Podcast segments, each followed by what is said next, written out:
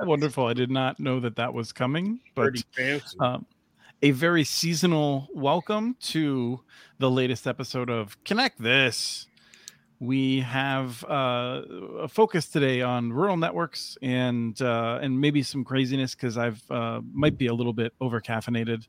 Um, I uh, I also um, I forgot my drink um, which is just water. But um, I may have to turn my camera up for a second to go grab that if I um, if I disappear. That's why this time. Um, this is going to be exciting though, and we have several shows. Uh, at the end, we'll talk briefly about what's coming up next. Uh, but I'm very excited for people who follow the con- the Community Broadband Bits podcast that I do. Uh, Russ Elliott was recently a, a guest on them uh, on there. Uh, he's now running Siskiyou Telephone. Uh, welcome to the show, Russ. Hey, thanks, Chris. Good to be here, and and uh, happy holidays to you and everyone. Yes, and um, uh, Russ is uh, a lot of formers uh, that we can we can talk about. Uh, most recently, uh, former head of the uh, Washington State Broadband Office, where he did all of the hard work to set them up for success to distribute a billion dollars, and now he's moved to Northern California to work a, for a small independent telephone company. It's pretty exciting. Um, we also have uh, Casey Irving joining us. Um, Casey comes to us from uh, Deeply Clear Networks Digital. Um, a massive of all the company names. I love I love mangling names from uh, from two firms, uh, Deeply Digital that builds fiber networks and Clear Networks that operates on networks. And uh, Casey um, has been on some of the Community Broadband Bits podcasts in the past, and even pinch hit for me when I had to abandon a panel at Connect, Connect or at uh, Mountain Connect uh, earlier in the summer. So welcome, yeah, second Casey. string for podcast host. Thanks for having me, guys. um, and so um, uh, Russ actually had some work, did some work in um, uh, the Western Slope, where Casey's uh, been been spending all his time working, and uh, so I figured that we would have both of them on to talk about the challenges of building in extremely um, not just rural but rocky and challenging, very low density environments. Um, as usual, we have Travis Carter back. Travis, welcome.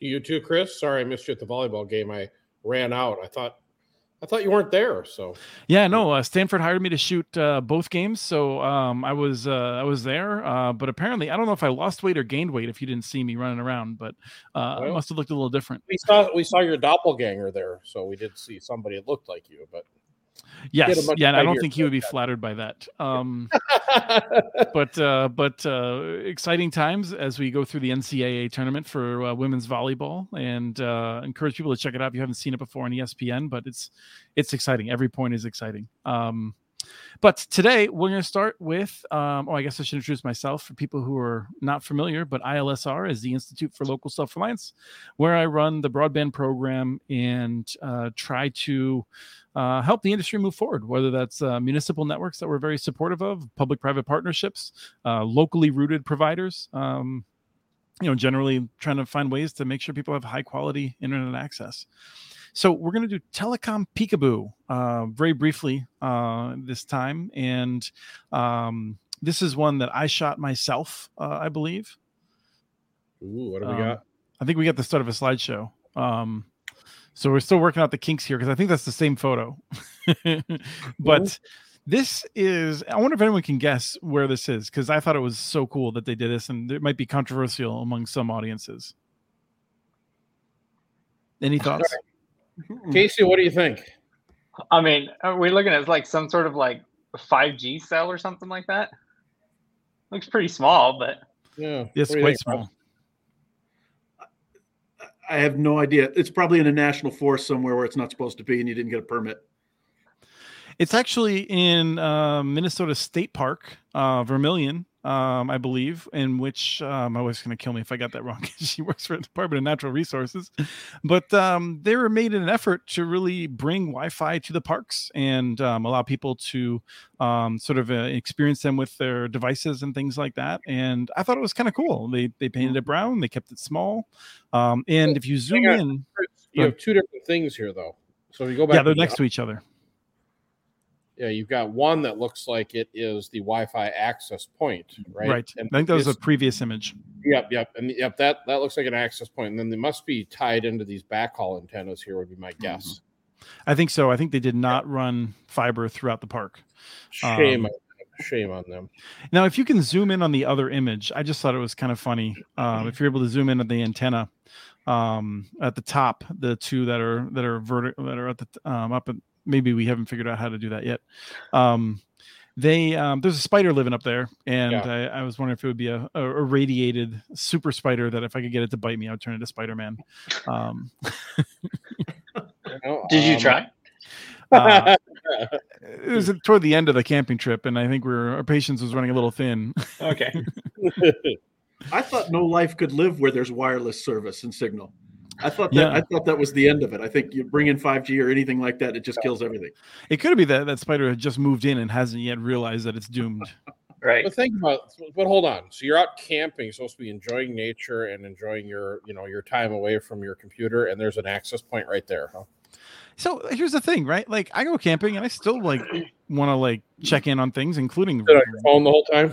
Yeah. No, not the whole time, but I like to check the weather among other things. I like to you know stay yeah. in touch a little bit, you know. Well, at least for like emergency services, right? Like, you know, yeah. if, if, something happens out there, I want to be able to call someone, do something. Right. And on top of that, um, we actually weren't even camping. We were just staying um, near the park because uh, it's COVID and uh, you can't find camping spaces anywhere. They all get booked up a year in advance, oh, and then half the people don't even bother showing up. But you can't take the site. so, so you know, Chris, we periodically talk about all these challenges and everything with with construction. One just kind of dawned on me that I don't know if we've ever discussed before. See, dark, five o'clock Central Time already. Yes. Yes, so that's we need to add that to our repertoire of issues associated with construction. So, so you, ha- I was asking you, Travis, with uh, I don't know, Casey and El- and Russ. I don't know if you're having abnormal weather, but um, our ground is not frozen despite some hard efforts in the last couple days. Travis, you still have full crews out? Yep, yep. Well, except we're supposed to get heavy snow tomorrow, so we'll they're not sure if they'll be out. I envision they'll be out through Christmas. Yeah, and so is that I don't know, Casey, do you have to take a break when you're getting like feet of snow at a time? We're seeing that too. So, you know, we operate in a couple of different markets, like down here in Montrose, where our headquarters is at. You know, we can usually work throughout most of the winter. And that's partly just, you know, we have our own in house construction group. Those guys are used to it. So they're willing to work through it. And as long as the ground isn't completely frozen, we can be out there. But then you get up into the mountain towns, and yeah, we do have a construction season up there. So um, we are lacking for snow right now. I mean, the ski resorts can't open on, you know, in Colorado pretty much anywhere right now. And um, we, I guess the rest of the state would probably like to see some snow, but for us, we're just glad that we've got a couple extra months, you know, to work that helps us get some stuff done. So, yeah, I was just talking to someone. Uh, Russ said before the show, I was asking you about another county near you, and I was talking with them, and and they were like, "Yeah, we get a lot of snow at times. It makes it difficult." And um, I was thinking, a lot of snow. Well, I'm kind of familiar with that. And they're like, "Yeah, like five feet." Yeah. yeah, you know, it, it's it's interesting here in Northern California. I never never figured I'd find myself here, but being here now, it's very similar to Southwest Colorado in that there is a lot of snow that happens here. But in the same light, you've seen the fires that are going on up here in the summers.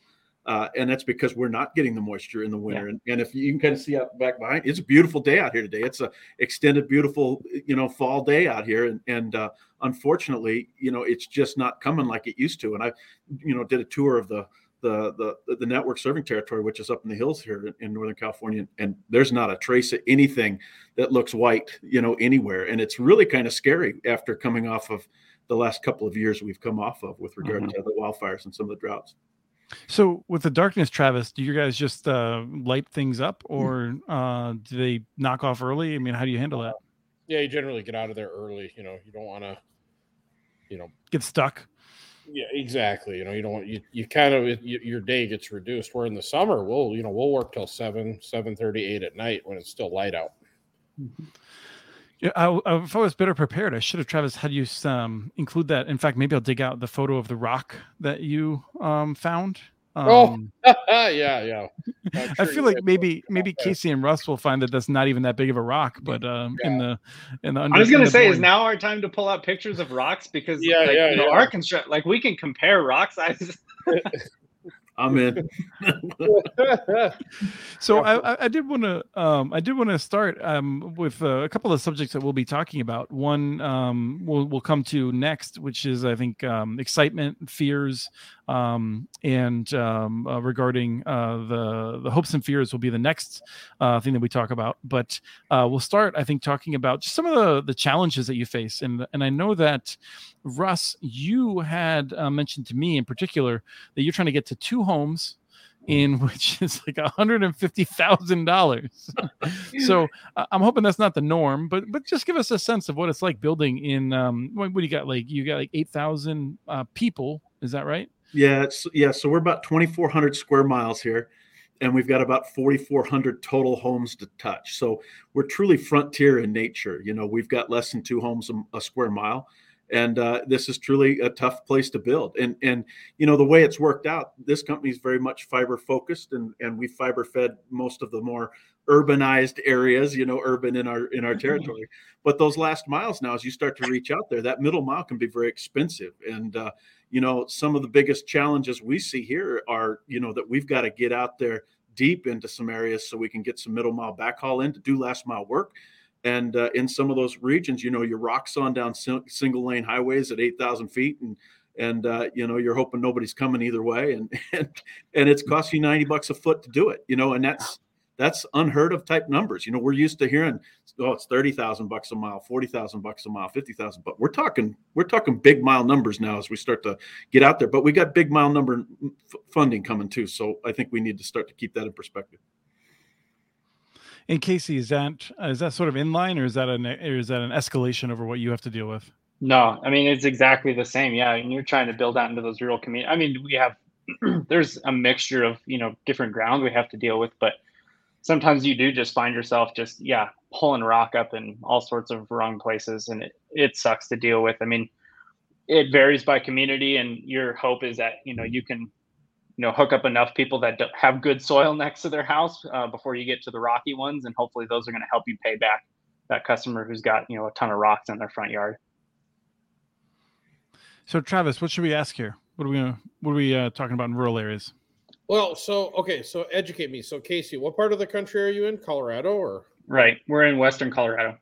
So what's kind of the, the makeup of your um your topography there? Is it mountainous or is it rural yeah. like plains and so we're you know, we're in a very mountain region um okay. you know specifically where we're headquarters we're in a valley but you know about an hour in pretty much any direction you're hitting some pretty serious um, mountains okay. so you know like um, we have a we call it red mountain pass but it's like one of the most dangerous passes you know really you can travel at any time of the year but during the winter you know oftentimes they shut it down just because you can't drive on it with with snow and so you know to go build in a community like that and try and put fiber in the ground is yeah it's not super easy. So what we'll do a lot of the times is winter months we'll come down into the valley try and work there.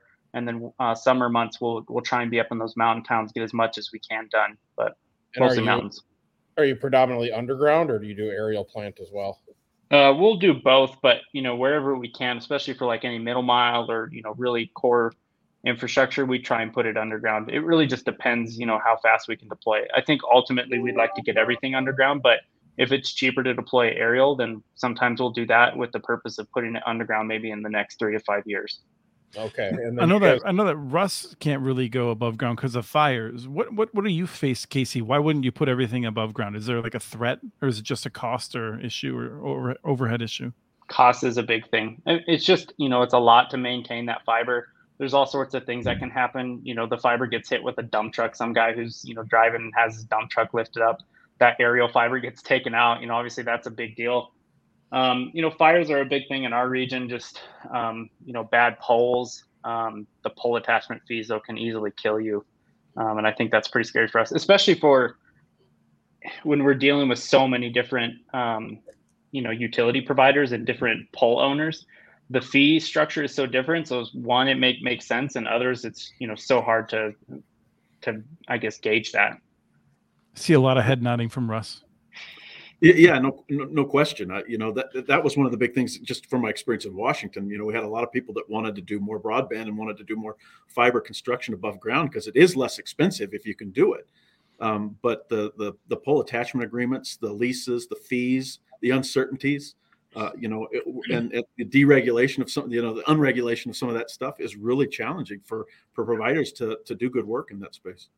Yeah. The other thing that comes up too is like, you know, these are mountain towns, so they're tourist areas, and a lot of those um, municipalities don't like poles. And so um, some of them might have uh, regulations in place to prohibit us from putting stuff up, or, you know, the potential like, hey, I may throw it up on poles this year, but in two years, they're going to tell you you have to go put it all underground. So right. um, that's why we've leveraged our own in house construction because sometimes we can almost make it as cheap to put it underground. And then, you know, it's obviously going to last a lot longer. You have to deal with a lot less risk in that case. And in that area, in those uh, topographies, are you directionally boring everything?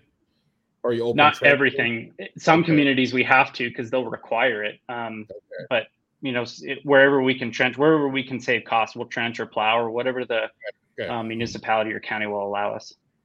Got it. Travis. You oh, hey, I got thousands of questions. Yeah, no, I'm I'm hoping you do. So, are you guys considered underserved in the areas that you guys um, serve currently? So, have you been have you been uh, uh, able to take advantage of a lot of these federal and state grant programs that are available? And if if you have, how challenging are they? Because it's one thing I think we we don't talk about very often on uh, on this uh, on this podcast here is just the logistics of what it takes to go through these programs and the mountains of paperwork to go through them that before you get your first dollar and how that all works. And then and then how do banks look at that too you know for for getting additional financing? So i don't know russ what you're probably the expert in this because you were running the broadband out of um, washington right? Is yeah, just how is is it if you're if you're an upstart isp looking to serve your area is it worth the effort yeah, it, it, really depends. I mean, I've had a lot of experience with the USDA program. Obviously, the probably the most prevalent from the regard from, with regards to infrastructure funding and broadband. You know, when you get the Reconnect or Community Connect or one of the programs they have there, and and almost unanimously, the people that are successful in that space have have expressed concern about that process, the lengthiness it takes to go through the application, and then really at the end, uh, the the time it takes to get paid you know there's a lot of a lot of concern with regard to getting paid in a timely fashion after you've already made all these expenses so there is some challenge there and i think that needs to be addressed at the federal level to where there is a little bit more leniency that with regard to state funds and those kind of things that money still has yet to kind of hit the ground a little bit in this last in this last cares act fund some of these states got a little bit more aggressive and, and kudos to them for doing that um, and and those funds are a little bit easier to access and a little bit more ready to get. And I think Colorado's done some of that. I've seen some work there out of the broadband office there, and Wyoming, obviously, but you know eh, eh, that that money's still yet to to really get flowing here, and I think you'll see the states will probably uh, make that process a lot more streamlined. I mean, historically, has it been worth the effort for companies? Because uh, you know, Chris always talks about how the big guys get it. You know, the high percentage of the available money, and I wonder if it's just their, you know, they can hire people to sit there and do this all day. But if you're a small operator like the rest of us, is it really worth the additional expense? And how do banks look at it? You know, is, is it is it realistic supplemental financing that you can leverage against, or do they look at it as a potential liability because you don't know when you're going to get paid? Go ahead, Casey.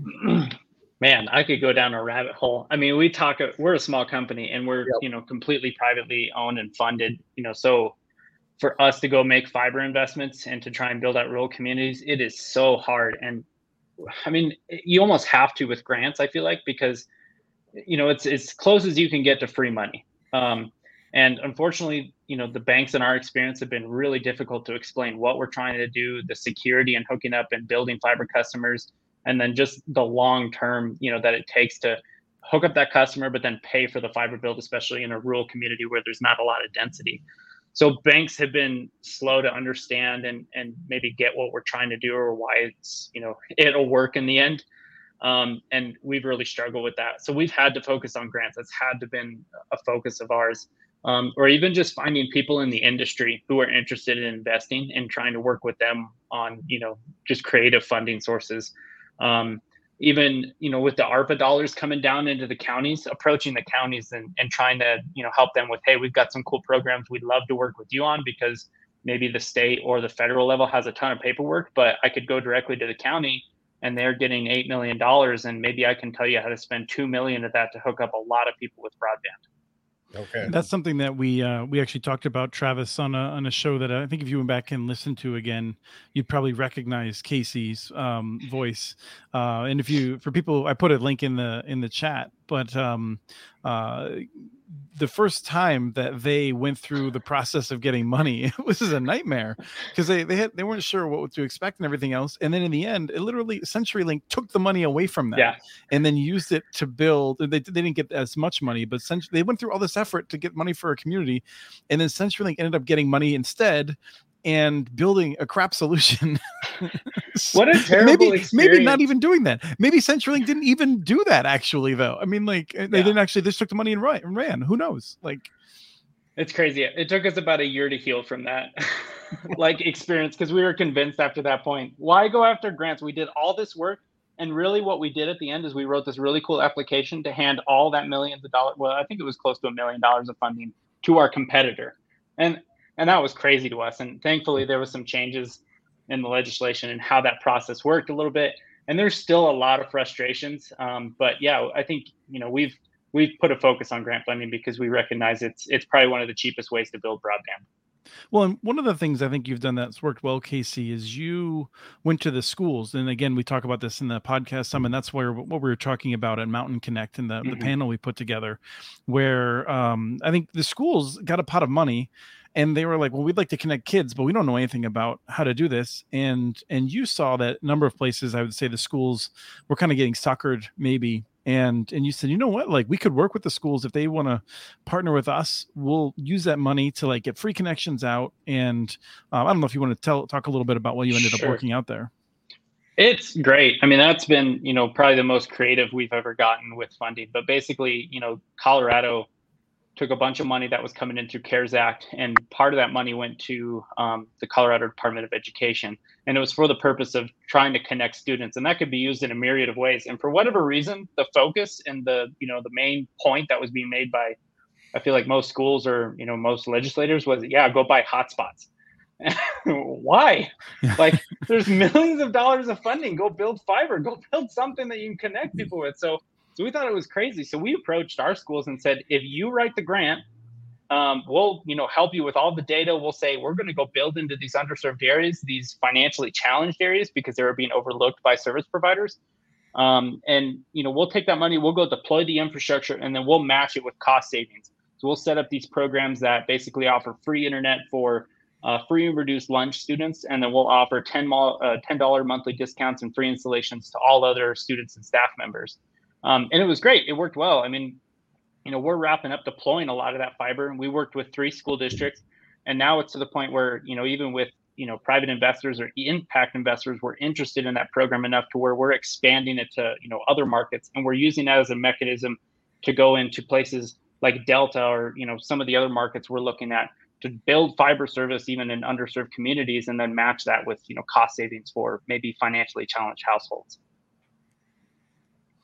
now, Russ, I'm I'm I'm curious if sort of the years that you were out of the game of actually directly running networks and things, were you really excited to get back into it? Um, are there things that you're just really excited to be doing now that you're you're actually in charge of wires again?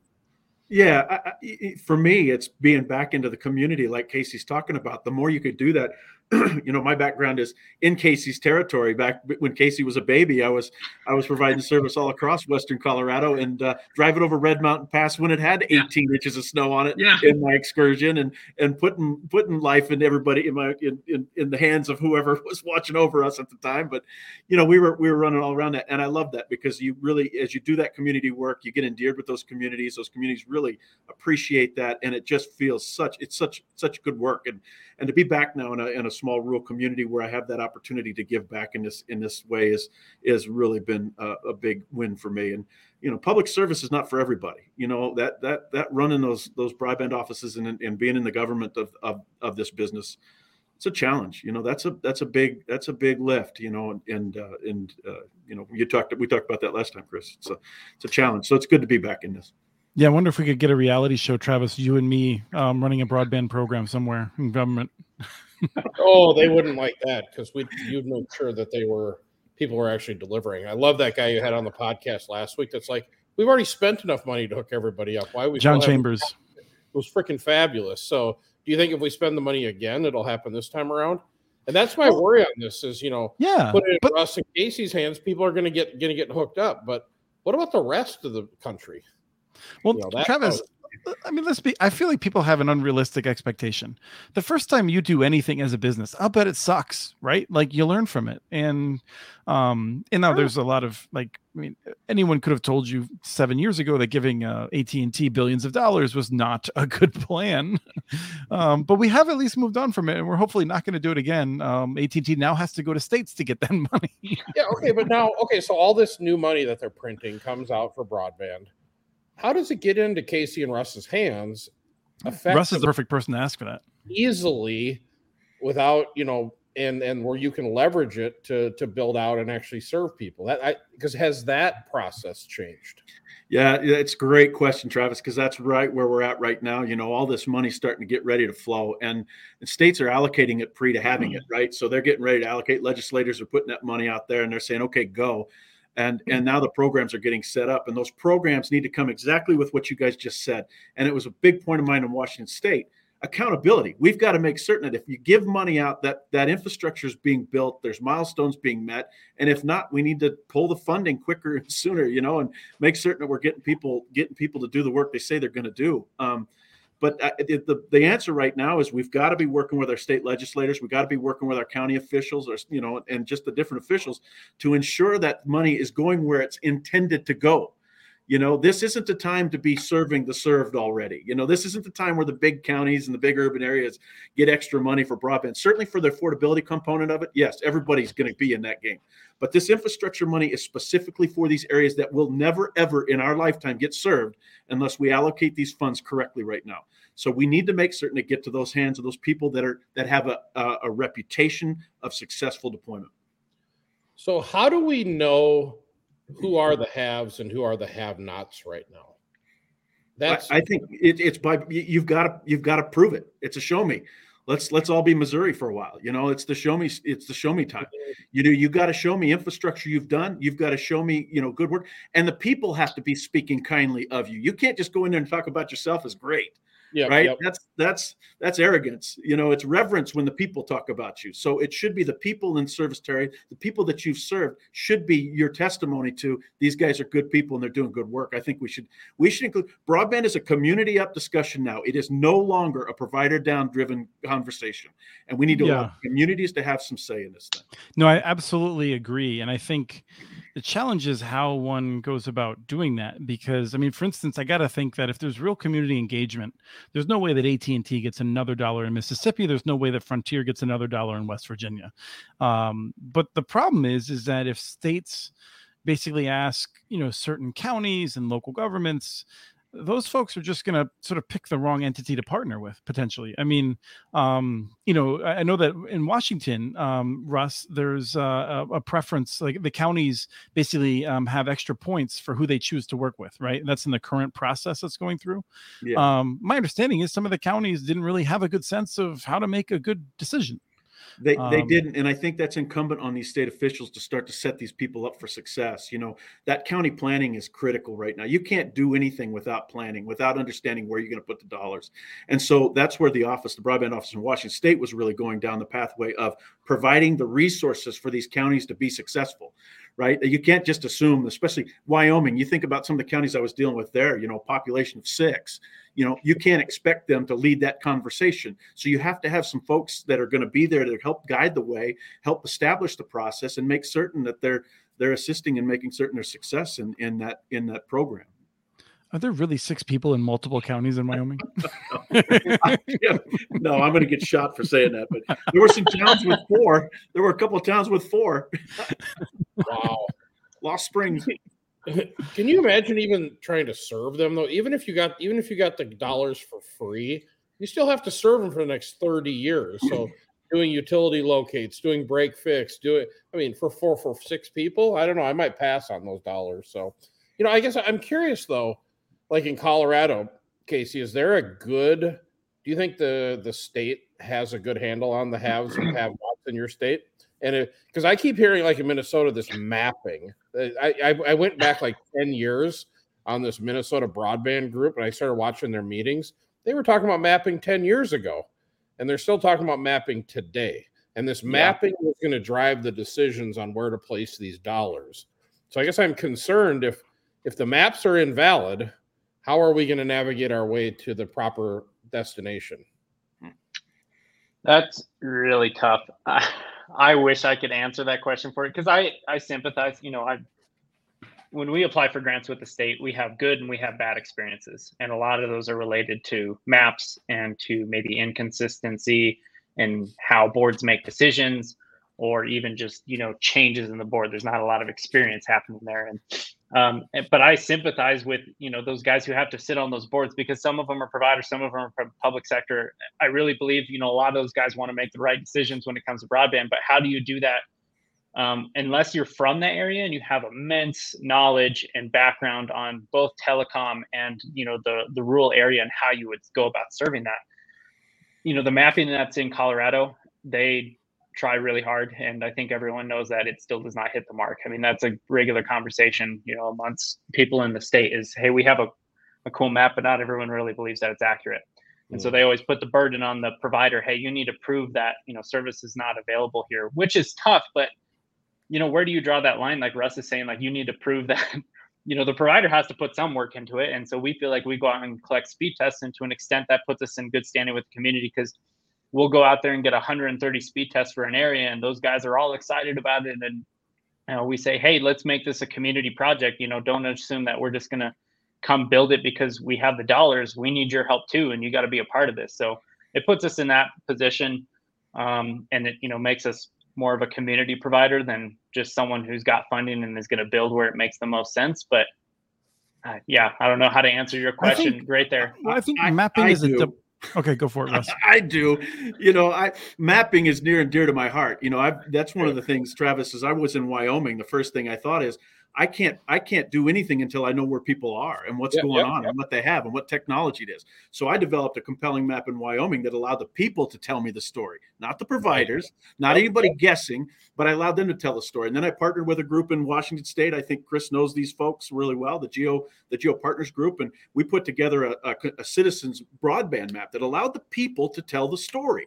Now the providers kick back and say, "Well, no, wait a second, they didn't take my highest level speed, or wait, they might have crummy routers in their house." Yeah, but I was never looking for a one off. I was looking for trends. And when I spotted right. trends because of my industry understanding and my technology understanding, I could sit there and say, you've got you've got oversubscribed DSL services here. It's copper infrastructure. It will never make the 100 by 100 symmetrical uh, uh, goals that we've set ourselves up for in these in these regions. So we need to lift in place. Who's going to do it? Incumbent, are you going to do it? If not, who's next? Is it a community network? Is it a is it a, a competitor like Casey's team? Who who is it going to be? But I think I think you have to allow the citizens to have a voice in this thing. And I think you know you can't quantify it until you qualify it, right? And so you know people that sit back and say my broadband sucks, you can't measure that we should have a whole show on mapping one day. I think that would be a that would be a good one. You know, I think what we have to do is mm-hmm. talk about, you know, quantify that conversation, quantify that that that that, that description to me. What is sucks? you know, and then they could go on, they do the speed test, I get something. I understand, okay, this is a ballpark of what they got there. I know what it is, you know, and, and we could start to have a little bit more of a conversation. But let me, a time let me, symmetrical, you know, I, I think it's really simple right now to start to do some maps and do some speed testing with with with reliable speed test, you know, components. And one last thing before I, I know I'm, I, I, I get crazy on this thing. Love the energy. But I'm going to tell you too that that it's not a there's not a silver bullet. I don't care if you spend 95 million dollars with with the group in Seattle for FCC to do their map, or if the the other group with the Zillow group wants to think they've got a better 45 million dollar solution. The truth is, it's going to be this and this and this. It's not this or this. It's going to be a combination of how we can get that data to the best place it can be. Mm-hmm. And to Casey's point, he's grabbing a little information, the community's grabbing a little information, state has a little information. Now we're better educated and we can start to talk more intelligently about where it is the problems are and how we're going to how we're going to solve them. We're going to put our emphasis. Thank you. Now, I want to I want to say something regarding the mapping, and I and I feel like I'm curious how Casey and Russ particularly respond because I feel like mapping is a double edged sword for both of you in that, um, you know, certain kinds of maps might suggest that this the government would give money to a competitor to come in and compete with you, which obviously you do not would prefer not to happen. Again, and to different ISPs have different levels of horror at uh, the, the prospects of that. With some saying, "Eh, I'm pretty confident I do a good job," um, but I feel that the focus on mapping comes largely from the fear that we might accidentally give money to a company that would bring competition to CenturyLink, and that would be unfair. Uh, or AT&T, and that fundamentally we spend the majority of the complexity of these subsidy programs and the complexity of the mapping that we can't accept a, a basically good map. We have to have the perfect map, is because we couldn't possibly accidentally create some competition. That's what it seems to come down to for me. And I don't know if I'm overstating that or not.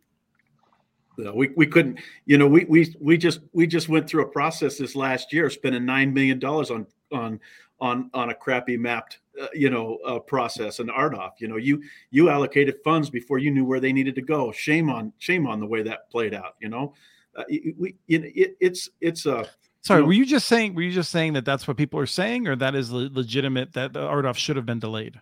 I think RDOF. I, am on record. I, I wrote an op-ed and sent it to, to Chairman Pai. I actually had Chairman Pai on a on a on a, a, Zoom meeting with a community in Washington to show him that his maps were completely wrong, and that we were excluded from getting good funds into areas that needed it most desperately because his maps weren't in in in in you know not not correct. And you know they, they had 20 billion dollars they were all excited about moving that money and you know and then they move it and they give it to you know satellite technology or whatever again you know and it, it just to me it's just again it's it's you know it's politically driven not driven by by common sense so casey uh, similar is there any point in your running an isp where you're like dang i wish there was better maps I mean, absolutely. Part of that, you know, we've had to take on our own selves. Like, you know, we figured out pretty early on we need to have our own GIS team because we need to put together the maps and we need to collect the data and we need to consolidate all this information into something that is visualized and presentable to people who have the ability to give us money. So that was, you know, we had to go take that work. I wish it would be easier and we didn't have to spend tons of time, tons of resources um, tons of money on that and instead someone else had that solution you know especially if they're the one handing out the dollars but that's unfortunately not the way it works and so we got to be a participant in that and we got to go collect that data and, and submit it at the end of the day um, so we had a really great question in the chat, um, which I want to direct toward Casey in particular, because I know that you're building in a lot of different areas. Um, are there times when you basically can't build because you don't have middle mile you, you can't get back to somewhere. You mentioned that you do build your own middle mile but like how much is middle mile really slowing you down? Oh that's yeah it's i mean it slows us down and, and it's not necessarily always because it's not available. It's like who who owns that middle mile? And are they easy to work with or are they inexpensive sometimes? Um you know we helped Region 10 build a circuit from Montrose to Ouray, about 42 miles, um, in the time it took basically the incumbent um, carrier who has circuits to Ouray. Um, we built that in a two-year process, and we got that done before we could get the uh, incumbent carrier to basically upgrade their switch so that we could get gigabit circuit in Ouray and start serving the town.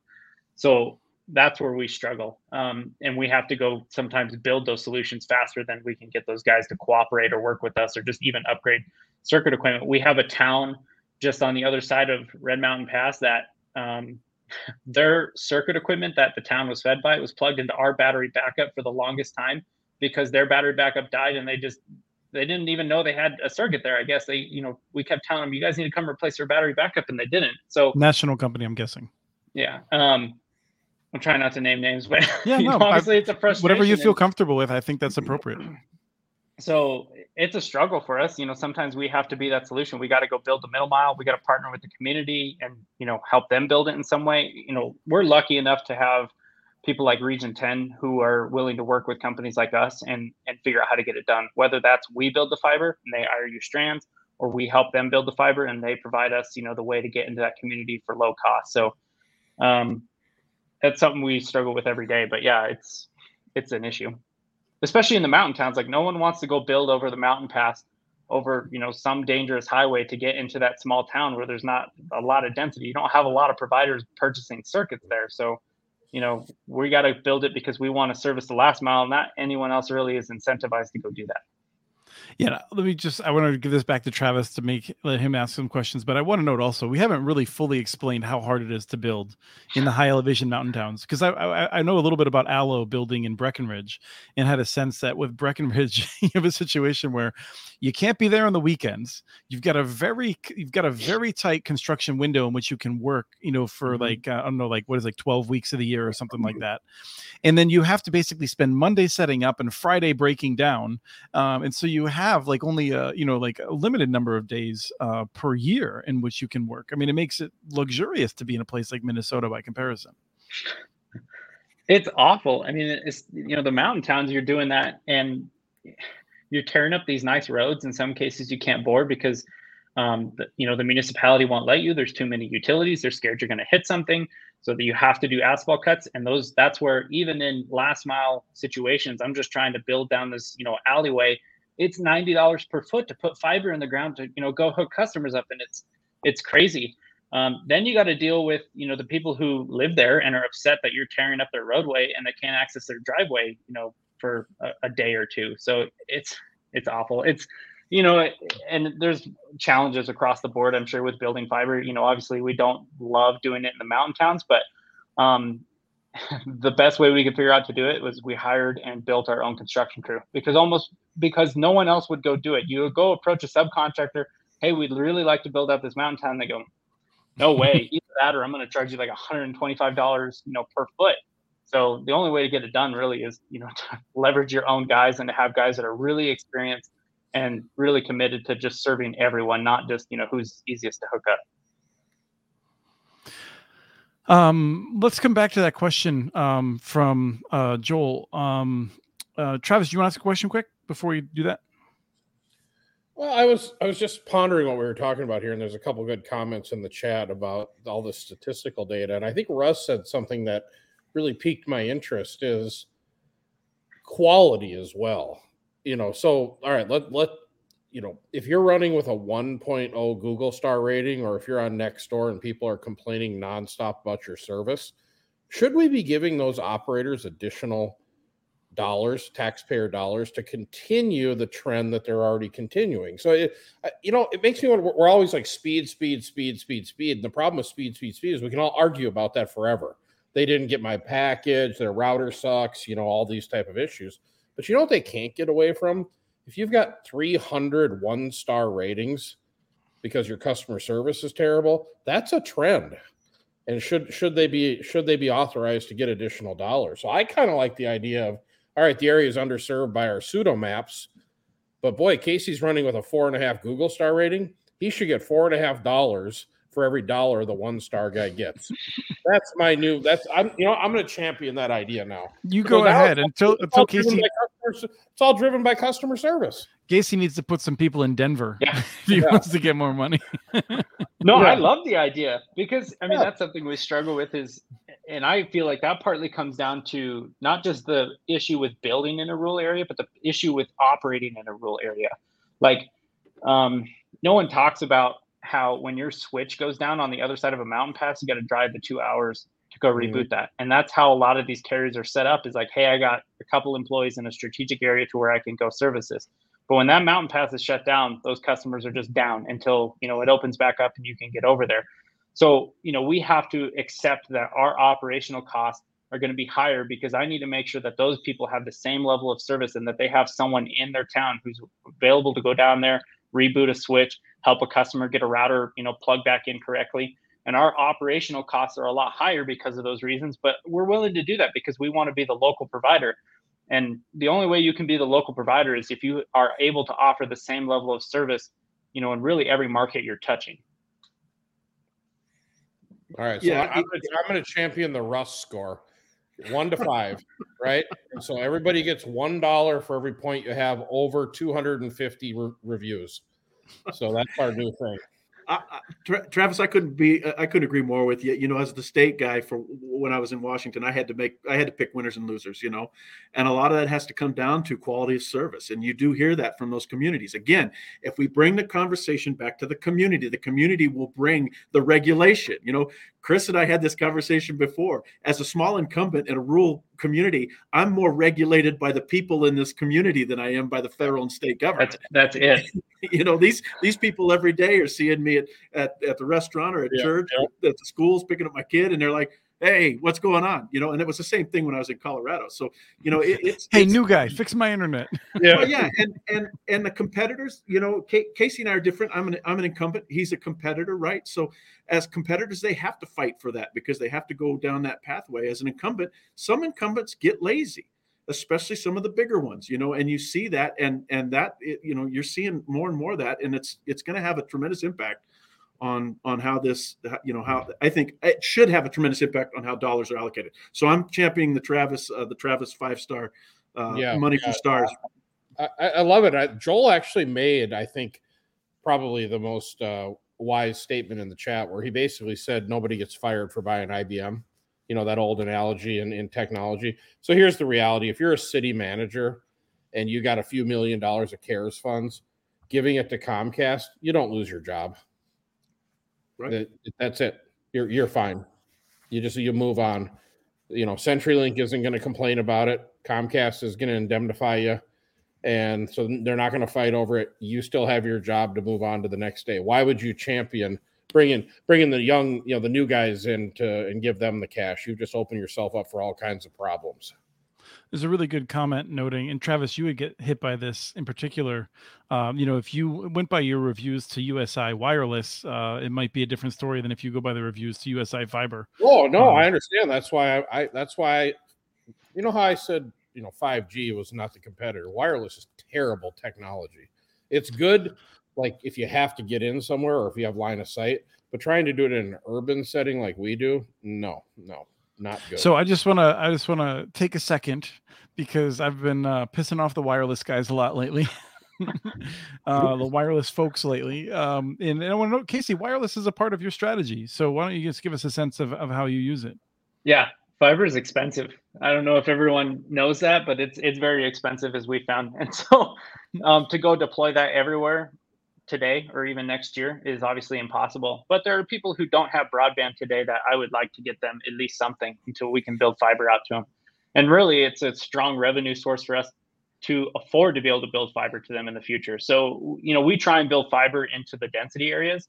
Um, and just I say density areas. I mean, we're talking, you know, hmm. communities that are 400 serviceable addresses, sometimes less. I mean, we built in Redvale, Colorado, and I'm pretty sure there's 16 serviceable addresses there um, and we built fiber to the home. But what we did first was we built fiber into the community. I got the towers hooked up with fiber, and then I fed fixed wireless throughout it. And we were able to do, you know, our LTE wireless package, which we can get 75 megs, you know, download 25 megs, um, upload on that, and we can get it out into the community. And this was an area that people were previously with CenturyLink or with the current fixed wireless provider were getting um, maybe three megabits per second. You know, if they're lucky, maybe five megabits per second on download. And so to have 75 megs is, you know, that's great. And those guys are loving that.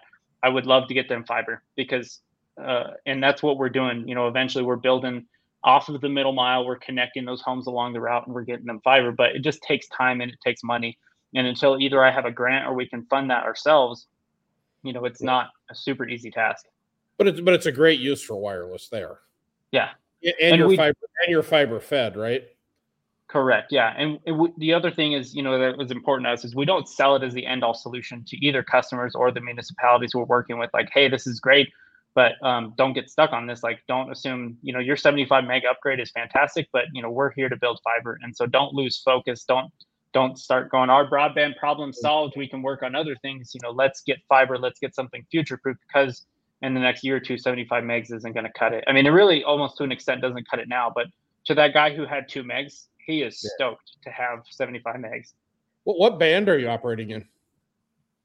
Uh, five gigahertz. Okay. See, every every show I have to make my little little nudge to uh, Mr. Mitchell here about how well the Trump's FCC did opening up the six gigahertz band, which I think will be a game changer for wireless, uh-huh. outdoor wireless. So, Good well, job. and and we've considered, you know, once we build out the area with fiber, what are the other ways we can utilize wireless? And we're, you know, considering and talking that through now because we could just shut down all the wireless towers, but we also think that there's a way to tackle maybe even affordability in some cases, like with the school program we're doing. There are some really rural areas that we're maybe not trying to build fiber out to now, but I could, you know, instantly turn up a wireless circuit, try and get some wireless out into the community, and I can do that for fairly low cost to try and get some students connected for maybe like, you know, uh, a student program or something like that. So, you know, there's other ways to utilize it too, just beyond the the speed impacts or something like that. But there's a cost side that, you know, I don't have a huge bill to pay back. So I may be able to offer a lot lower cost. And some people that's super appetizing too, is I would like cheap internet that works well and is reliable. So I, I want to throw this at you, Casey. This um, the the question about uh, what are you running on the middle mile, uh, coming to us from Reed, um, a former guest on the show. Um, and I don't know um, if you want to also tackle that, Russ, because I'm sure you're running some middle mile yourself. I can let Russ go first. I've been talking so much. I, I, don't want to go first on this one. This is not my wheelhouse. I, you know, my I'd have to have my network, my engineers here to talk about what we're what we're running on on the glass. You know, we're doing all backhaul. We are working with the state on a middle mile project here. As you know, California's allocated six billion dollars to broadband three and a half of that is going to middle mile. We're in initial conversations right now doing some middle mile work through our service territory so the state can have some middle mile access across our service territory. So, uh, I, you know, we're looking at selling them fiber, dark fiber, and letting them have at it, you know, go through it. You know, it's so, I, but I don't, you know, as far as the technology, I'd, I'd have to defer to somebody. Oh, Chris, I feel so guilty. I gave Reed a compliment. I didn't know it was him. oh no, I'll never hear the end of this now. Uh, and yes, uh, great point, Reed. Future guests, um, deep, deep future. No, just kidding.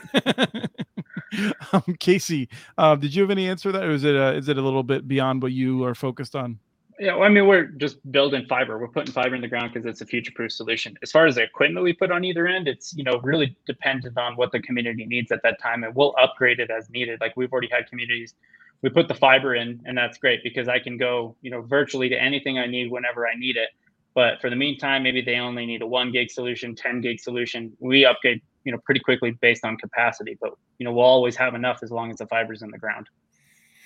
Now, Russ, I'm curious. Um, if I asked you, what is a nightmare scenario for the middle mile that California is working on? Um, do you have a like a, a, nightmare scenario of of how this could go in terms of them spending uh, all this money on the middle mile? Yeah, I mean it's it's it's a replication of what happened in Colorado, Wyoming, and Washington. you know, it's deploying. So it's mile. you. Yeah, it's me. No, it's it's deploying middle mile to, to suck up anchor institutions and and really screw up the the, the economic model in those rural communities. You know, uh, that's why every one of those middle mile are suspect, in my opinion. So what's what's what's good about the middle mile project as it's starting here? Knock on wood that things continue down this pathway is is they're not after that they're not after that anchor institution build. They're looking to actually create a middle mile highway for everybody to travel on and let folks isps incumbents uh, you know and competitors get on it and, and just have affordable paths in and out. So so, so let me, so let me just jump in though, because I'm so I've been a member of uh, of Shelby since the beginning. The schools, hospitals, libraries, broadband association. Um, I'm sorry, schools, health, libraries, broadband um, association, and um, and I feel like they'd be like, our anchors need connections. What are you yeah. talking about? We need to connect yeah. the anchors. Yeah, no, no, no, no offense, John Windhausen. Think he's a brilliant man, and I think he runs a great organization. Um, but I think what has to happen is, and, and, it worked for me in Brainstorm when I was in Colorado, you know, we were able to partner with the middle mile and be the service provider of record so that we were that local guy that got the phone call that, that was able to run over the pass to make certain that we service the network and take care of the folks, right? If you, if you start to just do middle mile from someplace in Denver, Colorado or Sacramento or wherever you're at, you know, you're, you're not going to be in touch with the needs of the people in those communities. So it's, it's imperative that these middle mile networks work with the providers in those areas to allow them to partner and help you know maintain those relationships they already have with the schools and libraries. I'm not against schools and libraries i want every school and library to be hooked up. Everyone in our service territory has fiber already so i'm great with that. You know the, the, the nightmare scenario is a middle mile provider comes in and builds on top of me and goes in and gets it for less and, and now all of a sudden it's ruined the economic model for me and, and it's going to cost everybody a little bit more because of the nature of how incumbents are, are structured. Yeah and i'd like to add to that. I mean you know one thing that was happening a lot was with middle miles. Let's just build the quickest, cheapest, and easiest route. And what we're trying to get communities to do with middle mile is um, let's build through the communities. Like let's build along routes that we can actually build it into underserved areas. So when we built that route from Montrose to Ouray, we said, stop, let's not go down the highway, not go down on the poles that no houses are on. Let's build it along some of these county roads. that's going to take a little bit more money and it's going to take a little bit more time, but I'm going to run fiber past, you know, 2,000 homes. And then let's add enough capacity to where a provider could come build off of that and, and you know actually connect those homes. And that's what we're trying to do right now. So we built the middle mile with you know uh, DOLA state funds, and now we're trying to go back to the state and say, hey, these underserved communities, there's a middle mile circuit running through it right now. There's fiber, there's excess capacity. The people who own this would love to give us that capacity. We just need some grant dollars to go build it out last mile into the community and hook those people up. So stop just building the easiest route. Maybe if you can spend a little bit extra money, build past some people and hook people up along the way. That's best case scenario. Then you really get it out into the rural communities. It's impossible for a provider to do that on their own dime, especially a local one, especially a private one. But if they can partner with the community and they can build this middle mile route, get some extra connectivity into the density areas, they can also build it through the really rural areas and get fiber to the premise out into these areas you would never imagine to. Well, I'm just. I think that's great. I mean, I haven't heard people talk about like that before. Um, I did have a I did have a question that I wanted to ask earlier. You just reminded me of, which is just like it's perfect me to take such a great point and go with go to those. You ever have any elk attacks? Like like what's it like? Do you have any crazy animal stories building in these super rural areas? Uh, can I ask a follow up question? Like, what triggered that? like, where's that? you were right? talking earlier about building up these mountain passes and stuff like yeah. that, and you know, like a friend, a friend of mine, you know, hunts elk up there regularly, could... and I was like, you know, these things are scary. Like elk attack, elk attack. They're we've vicious. Got, we've got rogue elk attacking right now. Is that what's yeah. Just, I mean, there's like mountain lions in an area we're trying to build right now. Like, you know, that would be the closest thing I could attribute to it. But I don't think that there's like too many elk or like even an animal that would come up to a very loud bore machine and you know try and attack it. So I think our guys are fairly safe. I was trying to wonder because I know Travis has problems where sometimes in some neighborhoods he's his crews have been threatened um, by human beings. Say, so that would be the closest yeah. I could come to it. Is like it's someone humans. coming out with like a shotgun or something, and you know, trying to threaten the crew member, but not elk attacks. All right. No, no elk attacks. So Casey, who's in charge of all this cash in your state? Then they, you need to get in front of them because you have a five Russ score right now, so they should give you all kinds of cash deployed. We try. I mean, you know, they're. I don't know. We're you're a small local company. We don't know how to lobby or how to talk to those guys, you know, necessarily all the time. But we tr- we try and work through our local guys. So there are people who want to build broadband here as well, and it's the local communities. We try and one convince them of um, how we'd like to do it and how you know we can offer them an insurance policy. Hey, we get it's scary to work with some guy who's you know basically asking for millions of dollars, but can I give you some insurance so that you know in case you don't like us in the future or we didn't do what we um, you know promised to do you have some fiber at the end that you can maybe incentivize the next guy to come in with. Um, so we we do it on the local level and then on the state level you know that's just any any talk we can be invited to like this we would love to do it. We love talking about broadband. We're happy to talk about it with anyone. And you know there's people at the state who we've gotten to know a little bit just because you know we're trying to explain our ideas like hey let's do it this way. This is great. And also just project recognition you know some of the things that we're doing um, with our local guys i think you know people are starting to notice some of that stuff and go oh that's a unique way to think about it like the middle mile like let's build middle mile with a lot of capacity so we can uh, hook up people along the way. Um, and we're starting to do that in some communities and i think hopefully people are starting to take notice and then you know, hopefully the next time someone asks the question, well, where do you want to send money in the state? They can go, well, any project that wants to build it like this, that's a great idea. We should do something like that.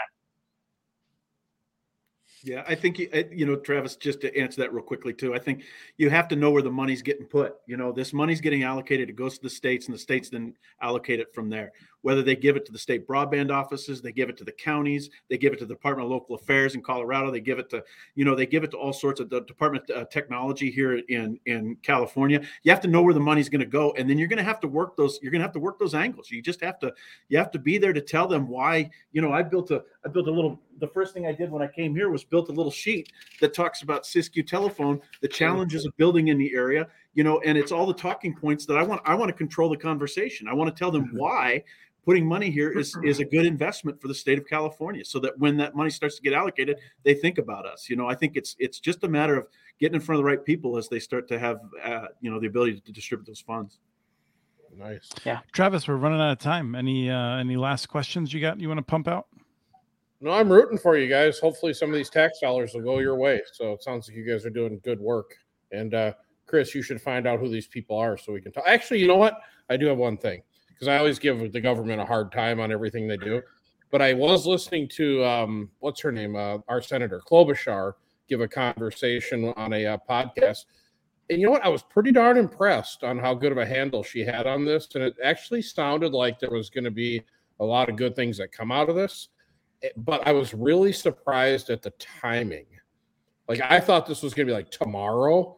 I mean, no, she's like this could be three, four, five years out. Some of these programs. So if you're a small operator operator like Casey, don't assume this is coming tomorrow you know build build your business model around the fact that you might not see these dollars for 48 to 60 months well at the same time i mean russ you can give us a sense of how you did in washington but i feel like some of these states are whether it's rescue plan dollars or other things that are available. Uh, there was CARES Act that that will soon be no more, um, uh, not be able to be used after the 31st of this month but um, there's some states where there's like a constant cycle and i think that's kind of what you want. You don't want a situation where you just like drop these big loads every now and then. You want to kind of like ramp up and uh, make sure that you know casey can digest it like uh, some kind of big snake.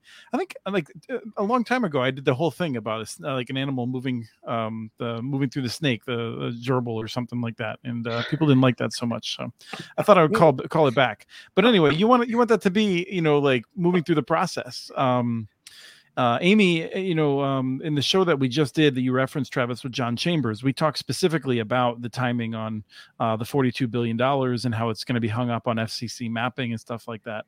Uh, so I would recommend people check out Community Broadband Bits for um, uh, the this this week um, in order to see that. But but Russ, like um, you know, it seems to me like right now states have a lot of tools to be able to time this right. Yeah, there's a lot of tools. There's a lot of money out there. That first round of ARPA is just now hitting the ground, you know, and so you're going to see these states start to allocate those funds. You know, like I said, California's got six billion.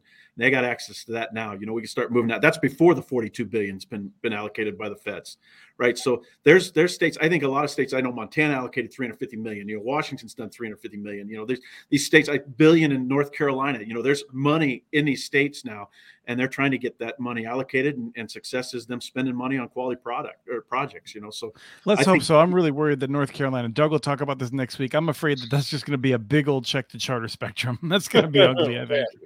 Rumor rumor has that may be true, which is yeah, a little unfortunate, I guess. Chris, I like your idea. If you can put it in digestible, like even if you can just spread that out and create a recurring program, like to Russ's point, like who are the creditable providers who are providing service in that? And do you really know until basically you like go through two or three cycles of grant programs with that same provider and see if they were able to deliver in smaller chunks? And so that's how the states kind of, you know, built it is, hey, we've got a chunk of funding that comes up every six months and we're able to apply to it. And did this provider really go, you know, take this project and do, go do something cool with it? And it's great because now we've gotten in front of those guys and hopefully we've gotten enough of a reputation now where we've done a few projects and, you know, every time they see our name pop up for a grant request, they're like, well, those guys do a great job. Why don't we give them some money?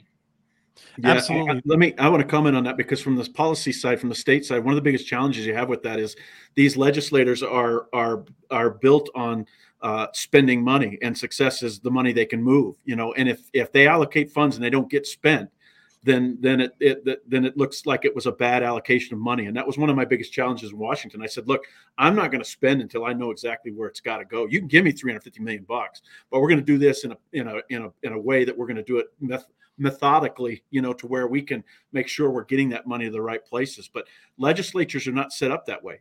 They're they're set up to if I give you the money, otherwise I'm going to give it to somebody else who can spend it quicker and faster and use it today. And that unfortunately is kind of counterintuitive to what's got to happen. Yeah, it's it's it's mind blowing. I, I, ran through this with Minnesota, where um, you know we we had we had these massive surpluses in the past. Now they seem tiny. Travis, I'm sure you're hoping you have a number of hopes. I mean, Minnesota is projecting a 7.7 billion dollar surplus over the biennium, the next two years. Previously, we had like you know a billion dollars, two billion dollars. It seemed like an, an incredible amount. And so I said, take three hundred thousand dollars out and and and, and put that in in the six years, fifty thousand dollars. And and the response I got back was, well, we can't do that because we can't bind future appropriations. And I was like, no.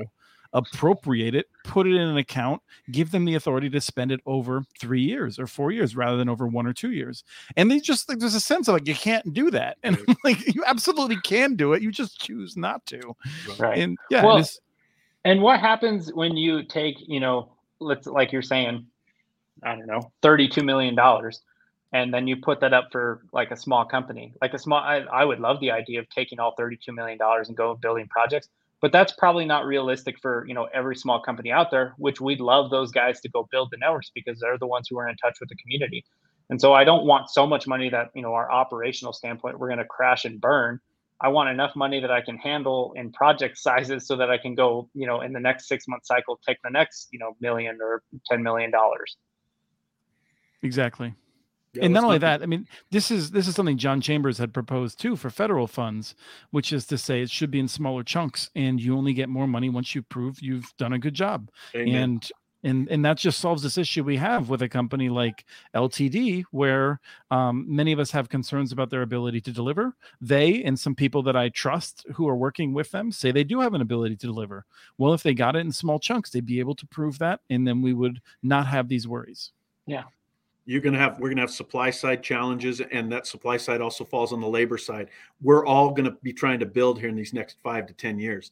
And so there's going to be a tremendous shortage. It's going to get nutty and you know you don't want to put haphazard networks out there. You want to make sure we're getting quality construction out there and make certain that we're allocating it equitably. So i you know there's got to be some thought to, to methodical spending of these funds so uh, I just have to say that I, have really appreciated the chat. There's a discussion about um, my, um, I, I, would I would say my my documenting my eccentric style, unpredictableness. Um, Travis, I did see something about a highlight reel.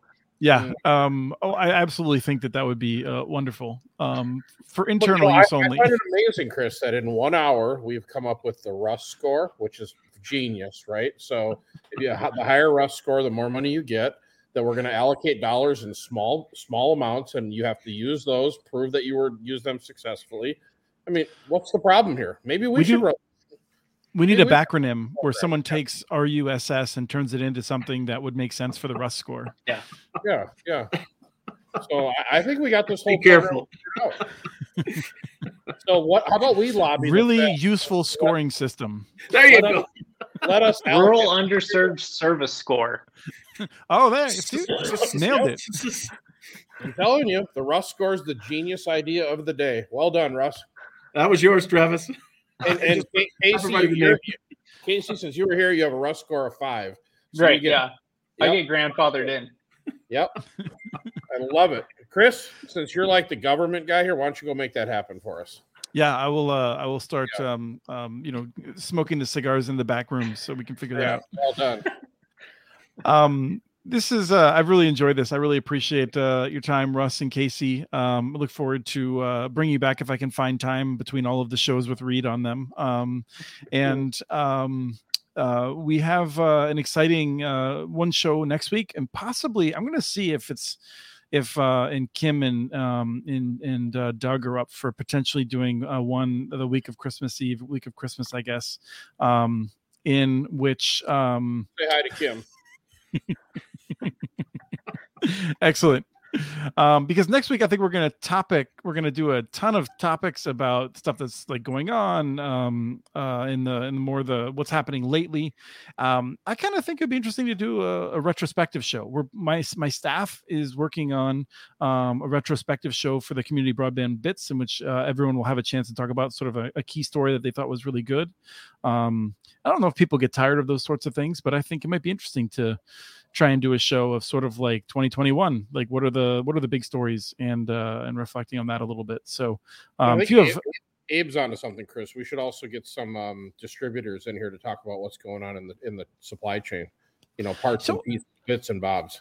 I, I like that idea a lot. I'm just I've been on multiple panels with folks, and I have to say that the things that they answer those questions with are not super enlightening.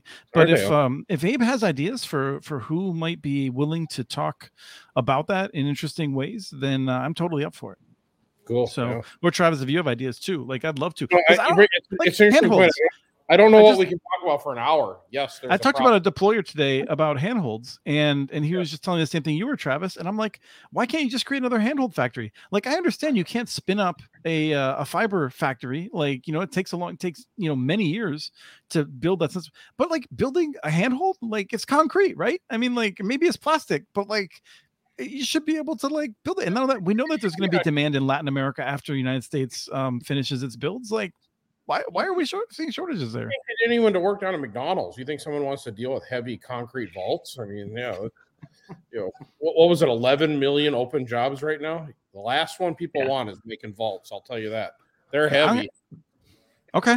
I mean, I, I believe it, but we also have the Buy American stuff, which is going to complicate everything. Like we need more things produced in the U.S. if they're gonna if they're gonna go by the statute. So, um, yeah, I mean, anyway, like I I'm up for it. I'm not. I don't have the ability to structure a good show on that right now with what I know. Okay. Um, so anyway, we got Kim and Doug. We might have Kim and Doug again. We've got some really interesting people lined up for uh, for January that we're trying to find some good dates for. Um, obviously, Russ and Casey are gonna um, be welcome back. Uh, we might have to let Casey's boss come in because he's also really fun too. So um, uh, really appreciate you guys making this such a great show. Uh, I am looking forward to uh, future shows. We got a few more here, and then we'll take a little break. So um, thank you everyone for coming. Uh, this has been another episode of Connect This.